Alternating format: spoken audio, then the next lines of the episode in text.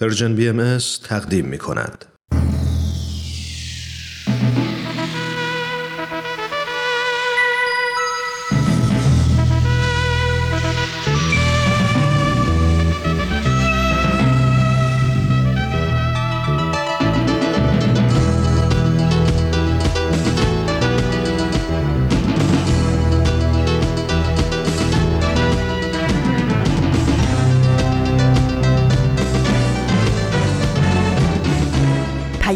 دوست، برنامه‌ای برای تفاهم و پیوند دلها.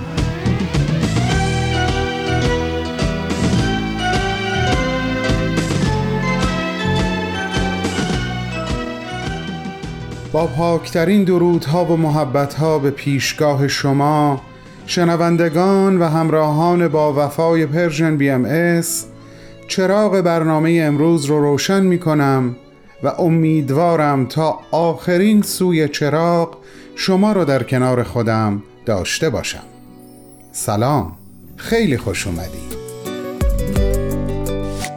در هفتمین روز از خرداد ماه سال هزار و چهارصد و یک خورشیدی و بیست و هشتمین روز از ماه می دو هزار و بیست و دو میلادی، من بهمن یزدانی مثل همیشه به نیابت از طرف همه همکارانم در خدمت شما هستم با دو برنامه سخنرانی و معماران سول.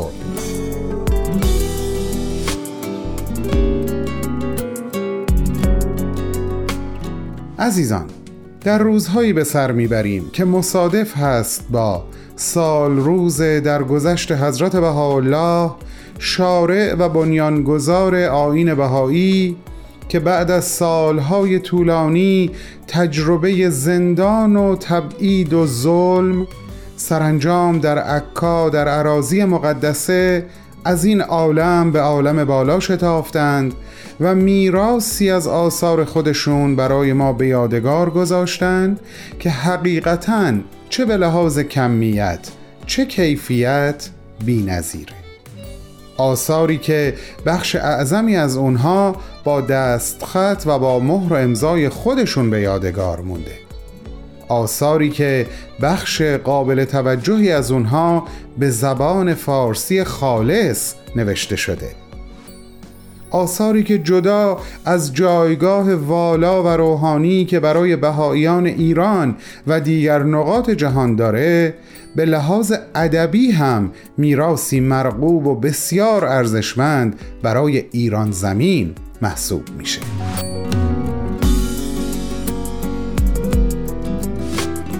این قلم که در واقع سمبل نوشتن هست، در آیین بهائی جایگاه ویژه‌ای داره و به نظر من بر خردگرایی و جایگاه خرد در این آیین اشاره میکنه. شاهدش رو هم از یکی از مناجات‌های حضرت بهاءالله براتون میارم، اونجا که خطاب به خداوند میفرمایند: ای توانایی که به حرکت قلم امر مبرمت را نصرت فرمودی. هرچند که ارزش و اهمیت قلم به پیش از ظهور حضرت بهاءالله برمیگرده، یعنی اصلا در واقع با شروع تاریخ جدید زندگی بشر همراهه، یعنی درست در شبی که حضرت باب مقام و رسالت خودشون رو در شیراز به ملا حسین بیان کردند، همه چیز، حتی اثبات حقانیت حضرت باب، با نوشتن آغاز شد. و امروز در سالگرد درگذشت حضرت بهاءالله ما هستیم و دریایی از آثار مکتوب به جای مونده از ایشون که به زبانهای متعدد هم ترجمه شده و در دسترسه. خوشا به حال ما. سخن در این باره و در ارتباط با حضرت بهاءالله بسیاره، اما باید محدودیت وقت رو هم در نظر بگیریم تا بتونیم در این چهل و پنج دقیقه به همه کارهایی که داریم برسیم. پس الان ازتون دعوت میکنم تا منو همراهی کنین برای اجرای برنامه سخنرانی.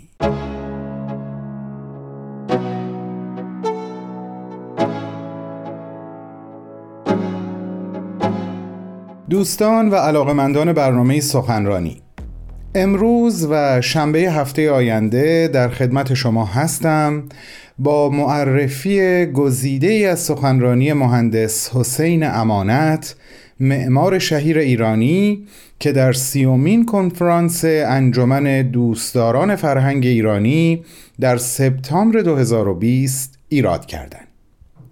عنوان سخنرانی ایشون هست شهیاد، نماد تاریخ و فرهنگ ایران. همونطور که میدونین مهندس حسین امانت طراح و معمار بنای شهیاد یا آزادی هستند و یکی دیگه از آثار درخشان ایشون بنایی در حال ساخت هست که قرار آرامگاه ابدی حضرت عبدالبها باشه.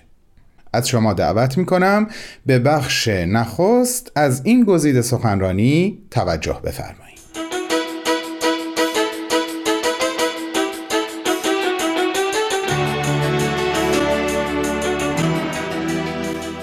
خیلی متشکرم از انجمن دوستداران فرهنگ ایران که از من خواستن چند کلمه راجع به شهیاد صحبت کنم.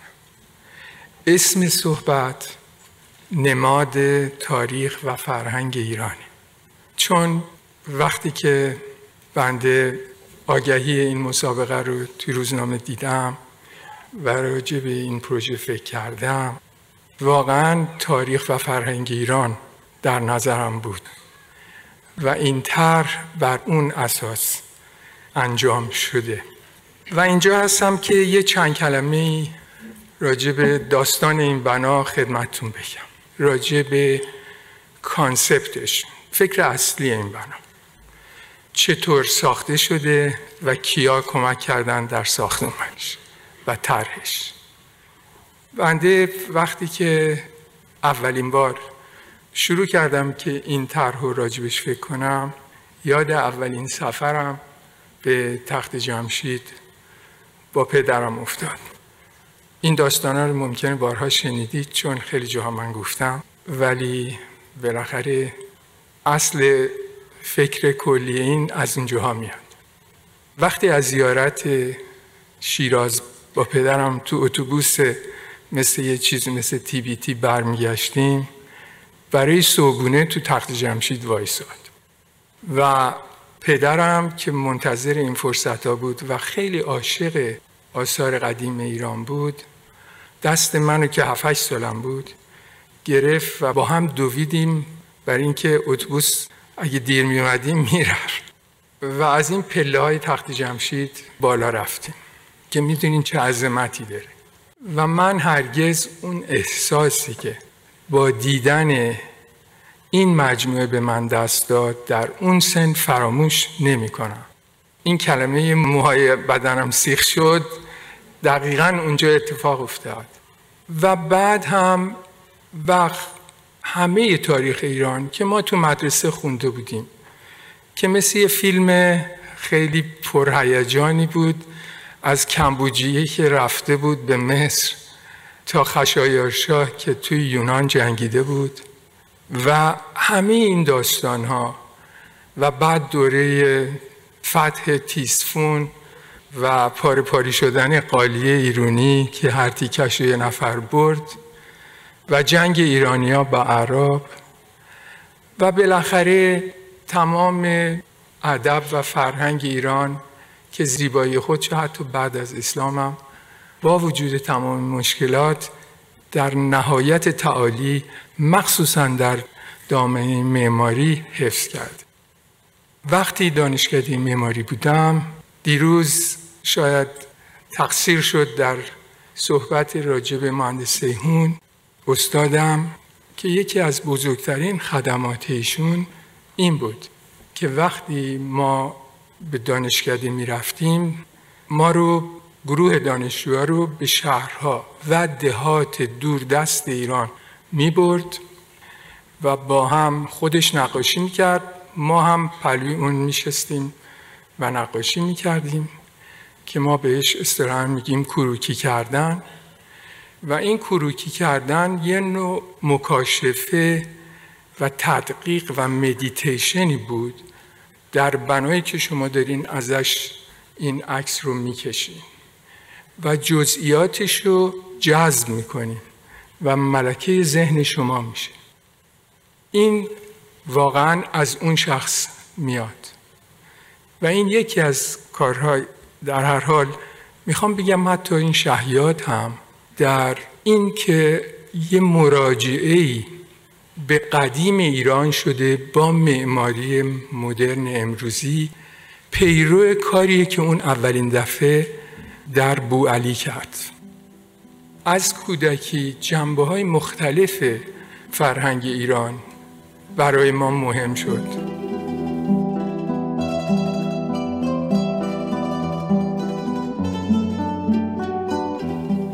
کسی که میخواد یه بنایی رو طرح کنه در مراجعه به فرهنگ این سرزمین، تمام این افکار تو ذهنشه. میخواد یه کاری بکنه که این زیبایی رو برای یه کسی که از خارج میاد و خود مردم مملکت توضیح بده. به قول حافظ، این همه عکس رخ و نقش نگارین که نمود، یک نگار رخ ساقیست، یک فروغ رخ ساقیست که در جام افتاد. حالا بنده این رخ ساقی رو که در جام افتاده خدمتتون میخوام بگم جنبه‌های مختلف این چیه. برای خود من اینی که این بنا اینقدر با مردم ایران نزدیک شده یه تعجبه. من فکر میکنم که چون از اون عشق و علاقه به این فرهنگ و تاریخ نه تنها از طرف طراح، بلکه از طرف همه اون کسایی که تو این ساخت این بنا اشتراک داشتند.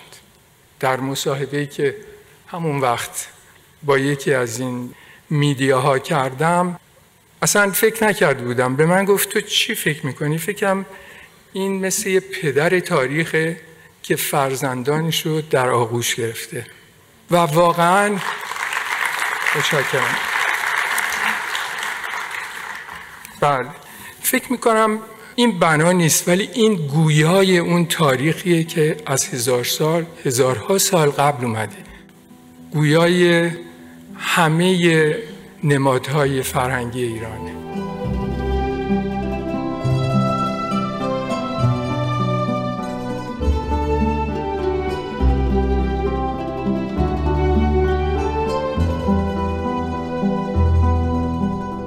دوستان عزیز، شما شنونده صحبت‌های جناب آقای مهندس حسین امانت هستین که در سیومین کنفرانس انجمن دوستداران فرهنگ ایرانی در سپتامبر دو هزار و بیست ایراد کردند. عنوان این سخنرانی عبارت هست از شهیاد، نماد تاریخ و فرهنگ ایران. پس از چند لحظه کوتاه صحبت‌های ایشون رو پی می‌گیریم. با ما همراه باشید.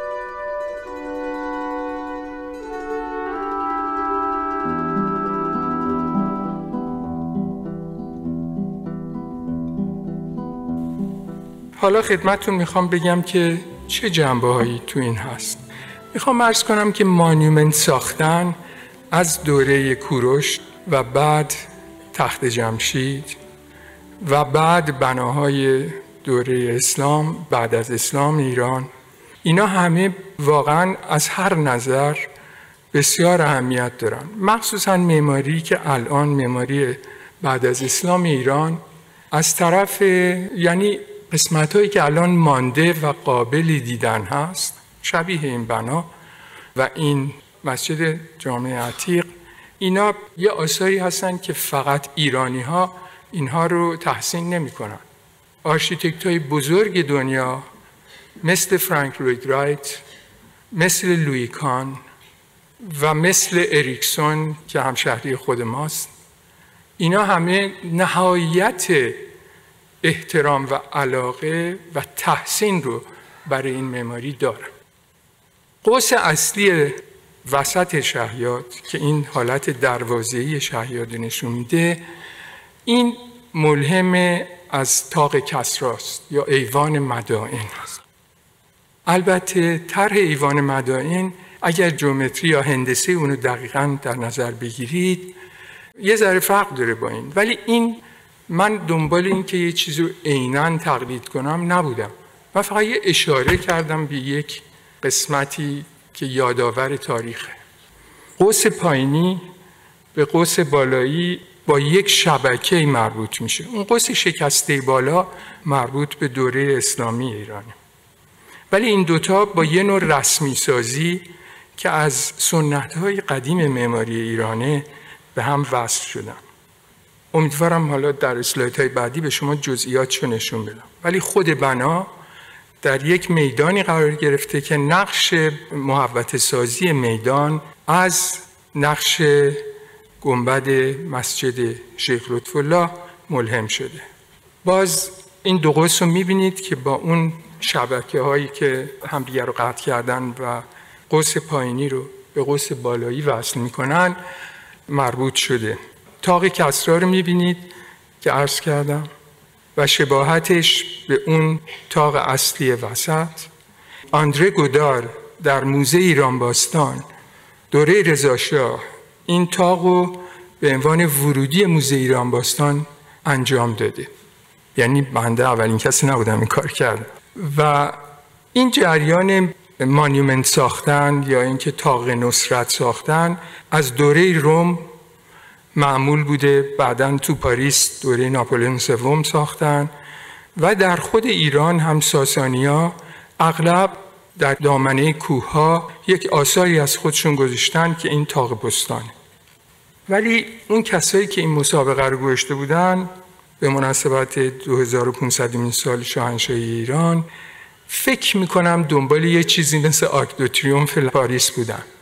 ولی خب البته بنده اینو میخواستم کاملا هر فرمیش بی سابقه باشه.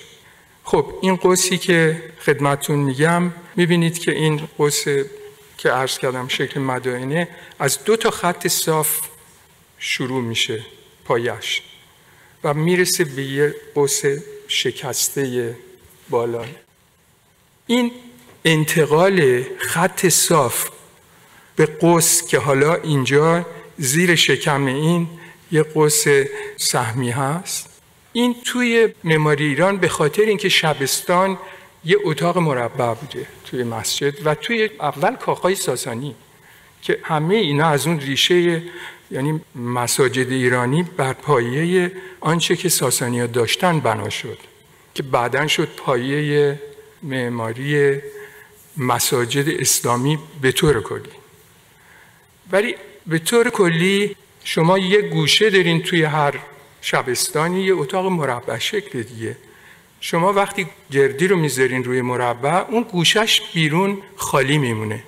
برای اینکه اون گوشه رو به زیر اون قوس بچسبونن معمارای ایرانی هزارها شگرد به کار بردن، یکی هم نیست. شاید دوره ساسانی دو نوع بوده، ولی بعد که اومده دوره بعد از اسلام میتونم بگم بیش از هزار تا، چون هر معماری که خواسته این کار بکنه با یه تازگی کرده شکل قبلی نباشه. اینجا این عکس از مسجد وکیل شیراز نشون میده که یک خط صاف که زیر این قوس شکسته هست و به طور کلی چطور میره توی بالا به اون دایره بالا میرسه با این خطایی که همدیگر اینطوری قطع کردن که شبیه شهیاد هست. ولی میبینید اون کاملا دنیای خودشو داره، ولی از این یاد گرفته. ملاحظه میکنین چطور یه خط صاف از زیر رفته به یه قوس و بعد این نقشه اون قوسه که عین این عرضی که میکنم و نشون میده. حالا عرض کردم گوشه سازی تو ایران صدها نوعه. ببینید این یک نوع دیگه است، پایینش مقرنسه، بالاش رسمی سازی یا یزدی کاریه که اینا همه دارن سعی میکنن که دایره گنبد رو بدون اینکه چشم شما ناراحت بشه بیارن به این گوشه شبستان.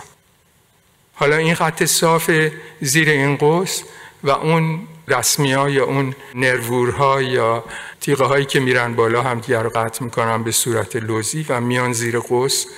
اون آرک اصلی شهیاد یا قوس اصلی رو درست میکنن و بعد در نماهای کناریش دو آرک اسلامی هست، یعنی شکسته است، چون این نوع قوس بعد از اسلام تو ایران پیدا شده. بعد بدنه های سنگی بنا یک شکاف‌های یا نروورهایی توش هست. ملاحظه می‌کنید خطای آبی که روی این سنگ هست.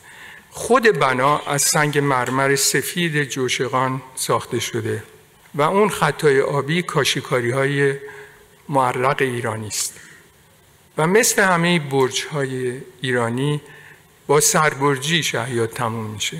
ملاحظه می‌کنید که اون پنجره‌هایی که بالا هستن بالاشون مثل مثلا برج طغرل یه نمونه که این خطوط میرن بالا، اون بالا اون برج سربرجی ها هستن. میبینید تقریبا همون ایده رو یه طور دیگه تکرار کرده.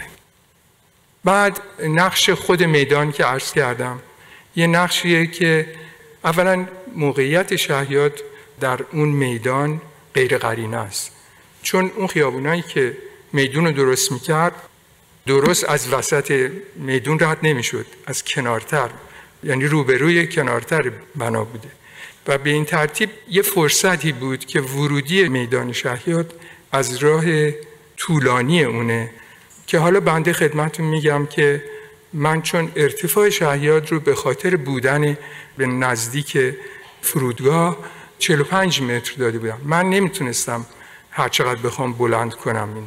خود بنا چهل و پنج بود، محلش هم معلوم بود و من نمیخواستم اگه کسی وقتی میاد جلوی این به طرف پایین بره، میخواستم به طرف بالا به برج برسه، وقتی راه میره به طرف بالا برسه. به این ترتیب از شروع میدان که اول این خط وروده تا اون دایره‌ای که میبینید که آبنمای اصلی دایره‌ای پر از فواره جلوی برج هست، شخص پایین میره. بعد وقتی که میخواد نزدیک برج بشه از اون دایره آبنما سربالایی میره به طرف شهیاد. این سربالایی خیلی کمه ولی کافیه برای اون احساسی که بنده فکرم لازمه برای حس عظمت این بنا.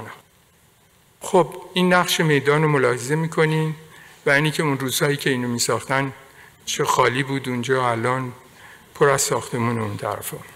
و ملاحظه میکنیم که این پله‌ای که این قسمت پایین محوطه هست که شاید معلوم نیست که پله است، یه چیزی شیب داره که میره بالا، اون به یه راه زیرزمینی میرسه که میره به پیاده‌روهای خیابون اصلی که میرسه به اینجا که حالا اسمش خیابون انقلاب گذاشته.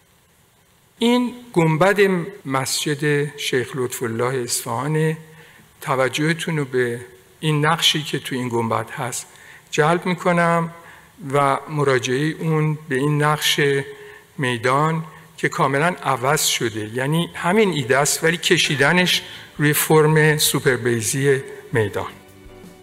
خب این باز یه نمای دیگه از اون و این جزئیات طرح شیخ لطف‌الله.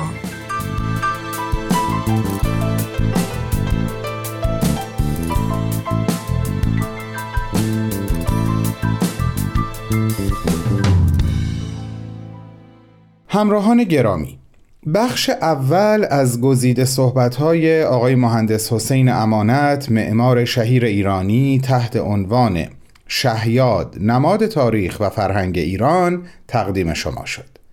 ازتون دعوت می‌کنم شنبه هفته آینده شنونده بخش دوم و پایانی صحبت‌های ایشون باشید. سپاس از همراهی شما و با بهترین آرزوها. تو ای نفس آغازیم، ای دور از درد آرام آرام به تن من برگرد. تو ای نفس آغازیم، ای دور از درد آرام آرام به تن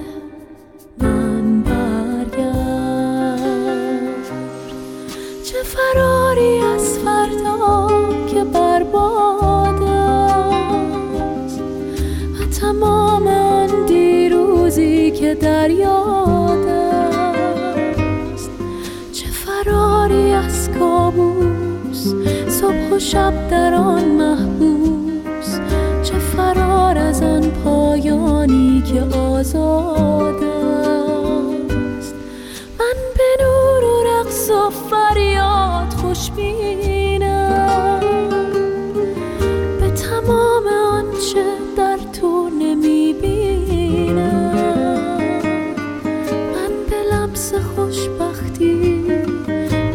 با همه سختی به تو گفتن از آن رویای دیرینم، تو ای نفس آغازیم، ای دور از درد، آرام آرام به تن من برگرد.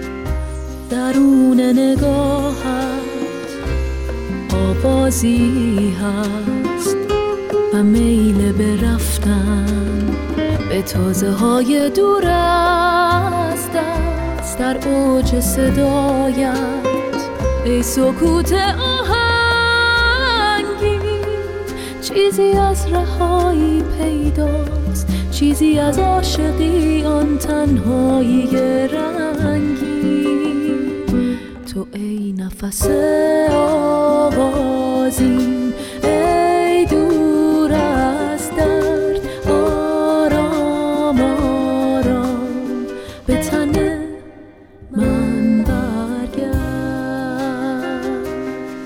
چه فراری از فردا که برباد است و تمام آن دیروزی که در یاد است،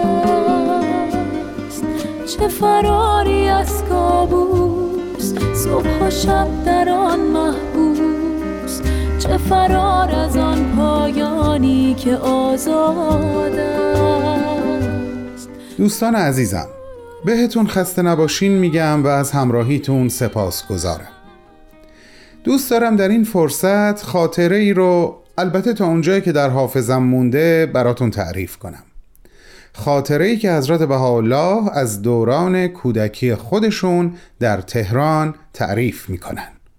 گویا به یک مجلس عروسی دعوت شده بودن که بخشی از مراسم اجرای برنامه خیمه شب‌بازی بوده. عروسک‌ها یکی پس از دیگری بر روی صحنه ظاهر می‌شدند. شاه و وزیر و سرباز و فردی مجرم که به نزد پادشاه آورده میشه تا طلب بخشش بکنه و خلاصه بوق و کرنا و ساز و دهل تا اینکه برنامه تمام میشه. این خیمه شب‌بازی خیلی مورد توجه حضرت بهاءالله قرار میگیره.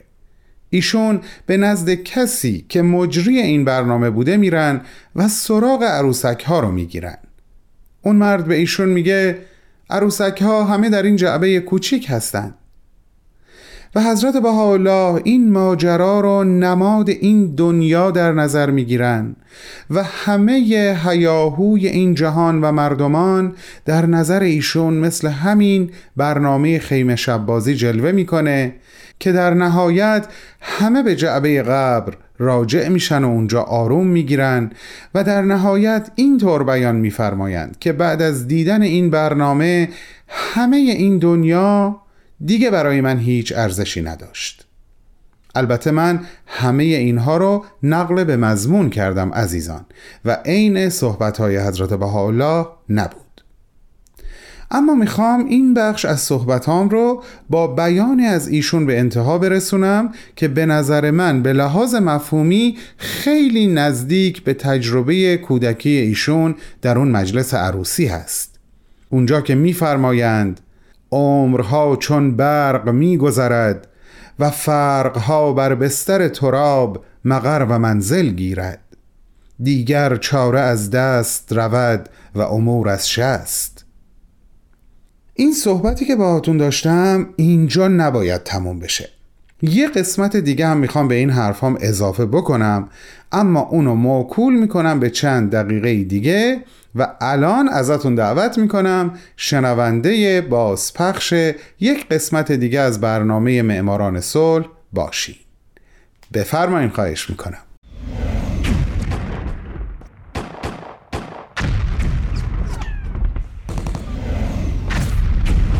معماران سول.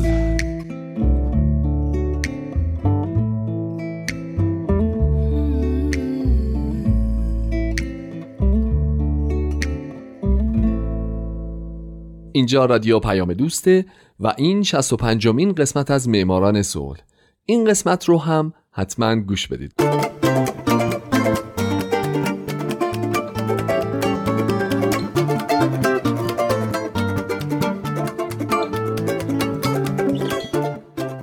فارسی زبانان دوست داشتنی، درود به شما. من هومن عبدی هستم، مجری معماران سول.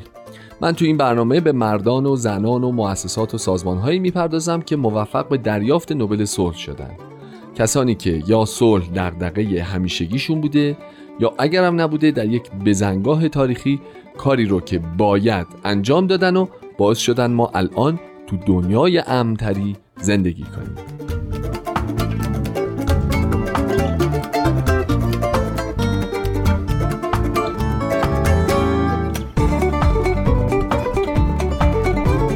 این هفته سال هزار و نهصد و شصت و هشت میلادی، رنه کاسین.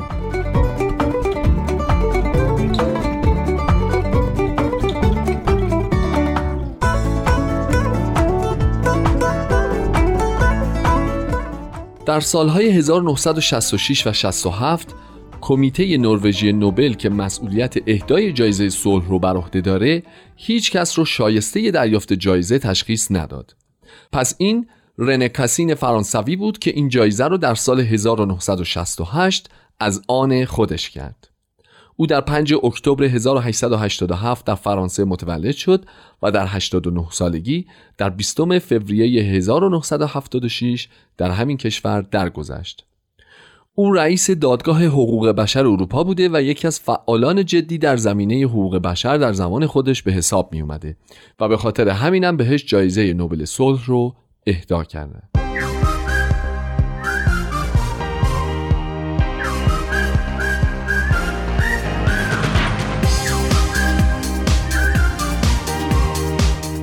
در تاریخ از رنه به عنوان حقوقدانی برجسته، بشردوست و یک اینترناسیونالیست، یعنی کسی که به همکاری کشورها در زمینه‌های اقتصادی و سیاسی اعتقاد داره، یاد شده. او یکی از اولین و پیشروترین طرفداران به رسمیت شناختن قوانین حقوق بشر، چه به عنوان قانون و چه به عنوان یک اصل اخلاقی به شمار میاد. او معتقد بود که انسانها همیشه خوب نیستند، ولی در فعالیت‌هاش فرض و بر این می‌ذاشت که واکنش‌های بشری سازندن، به شرط اینکه دولت‌ها کاری نکنند که بین مردم دشمنی رخنه بکنه.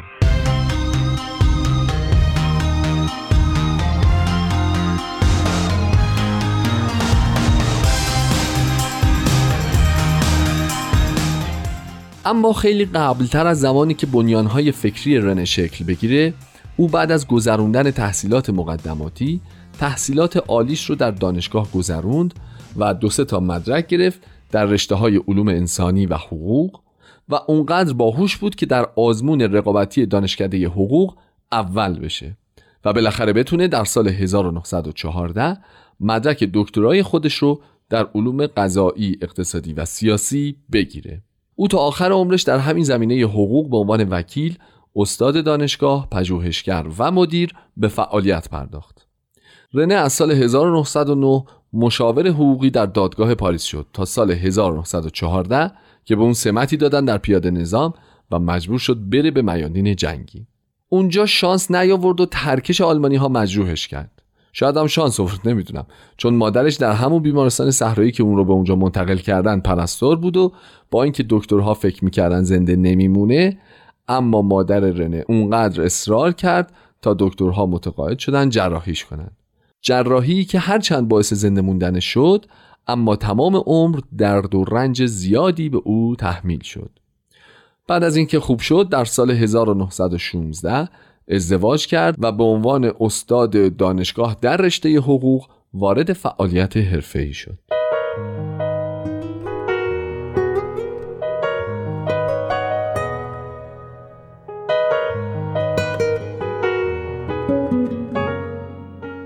جنگ و مجروح شدن در اون تأثیر خیلی زیادی بر رنه کاسین گذاشت و میشه گفت اولین جرقه ها برای عقاید بشردوستانه در ذهن او در همین زمان زده شد.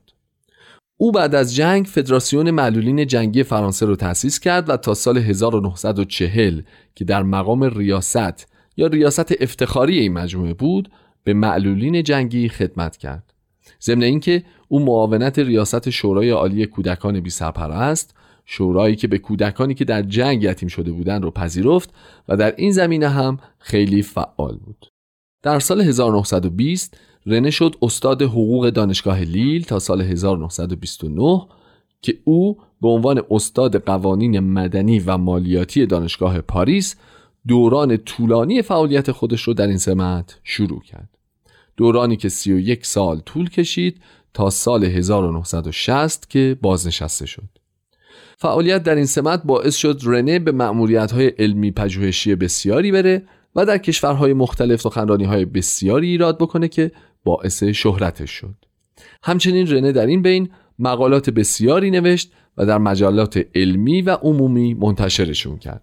مقالاتی با موضوعات مختلف حقوقی، از قراردادهای تجاری بگیرین تا مقالاتی درباره حقوق بشر.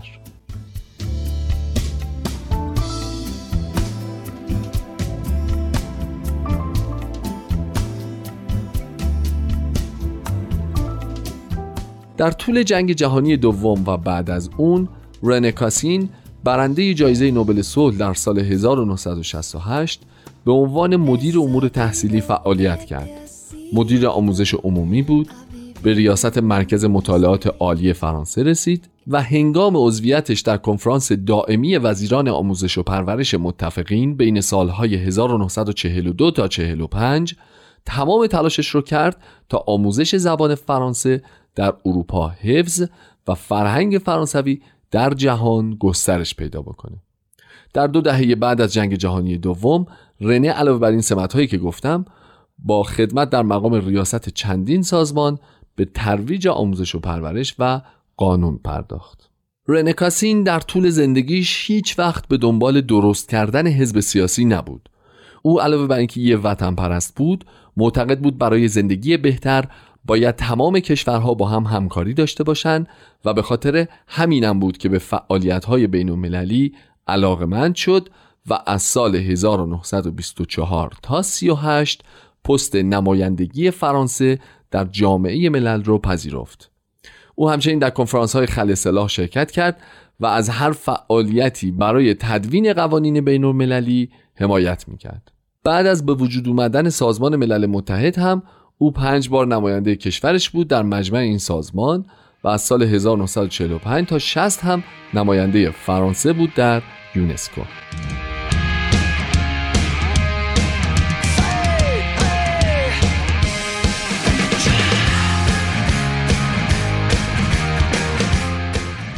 از همون اول که کمیسیون حقوق بشر سازمان ملل در سال هزار و نهصد و چهل و شش به وجود اومد، رنه عضو اون بود.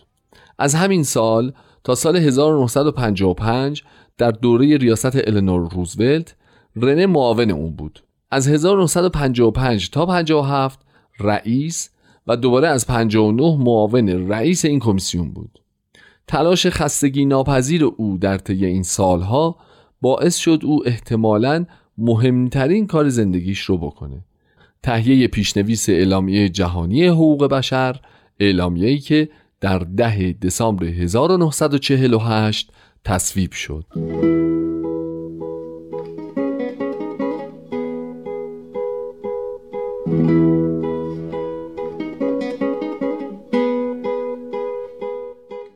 رنه کاسین به همراه جان پیتر همفری، استاد حقوق کانادایی، و با حمایت النور روزولت، زمانی که مسئول تهیه پیشنویس اعلامیه جهانی حقوق بشر شدند، اول حسابی در این مورد تحقیق کردند. اونا و به خصوص کاسین با بسیاری از کارشناسان بین‌المللی حقوق بشر، از جمله نمایندگانی از همه قاره‌ها و ادیان و رهبرانی مثل موهاتما گاندی، مشورت و پیشنویس اعلامیه جهانی حقوق بشر رو تهیه کردند. این اعلامیه که پیشنهاد میکنم اگه وقت بذارین و برای یه بارم شده بخونینش، به دو شاخه تقسیم میشه: میثاق حقوق مدنی و سیاسی و میثاق حقوق اجتماعی، اقتصادی و فرهنگی، که هر دوی این شاخه ها با حق مردم بر تعیین سرنوشت و حاکمیت بر منابع طبیعی خودشون شروع میشه. رنه در سال هزار و نهصد و شصت و هشت در سالگرد تصویب اعلامیه جهانی حقوق بشر نوشت: حال که ابزاری برای برداشتن و سبک کردن بار ظلم و بی‌عدالتی در جهان داریم، موظفیم یاد بگیریم که از آن استفاده کنیم.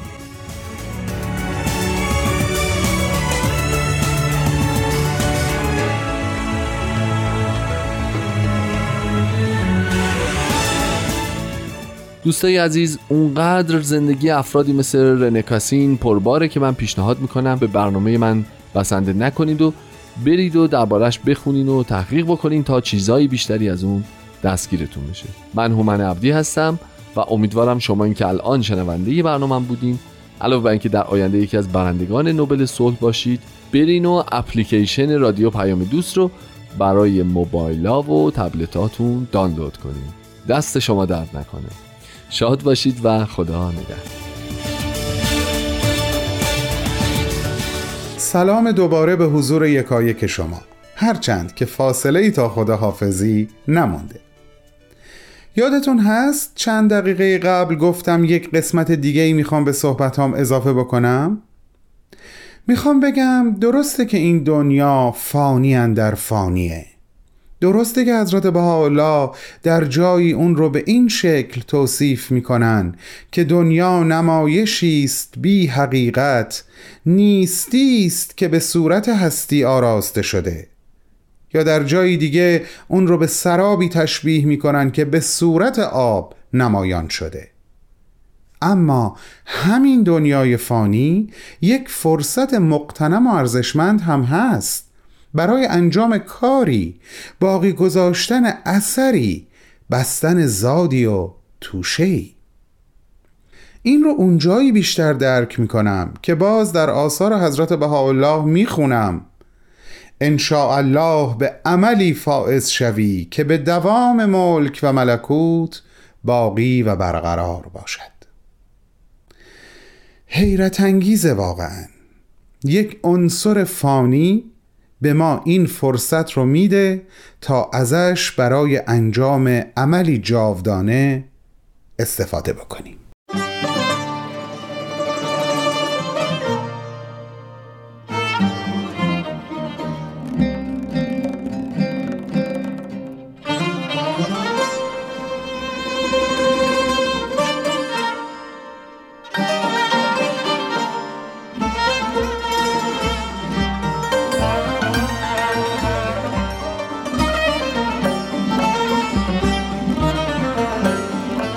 از صمیم قلبم برای خودم، برای شما، برای همه آدم‌های دنیا آرزو می‌کنم از فرصت‌های فانی برای انجام اعمال باقی بهترین استفاده رو بکنیم، قبل از اینکه به فرموده حضرت بهاءالله عمر ما همچون برق بگذره، فرق ما هم بر بستر تراب مقر و منزل بگیره و دیگه چاره از دستمون بره و امور از شستمون.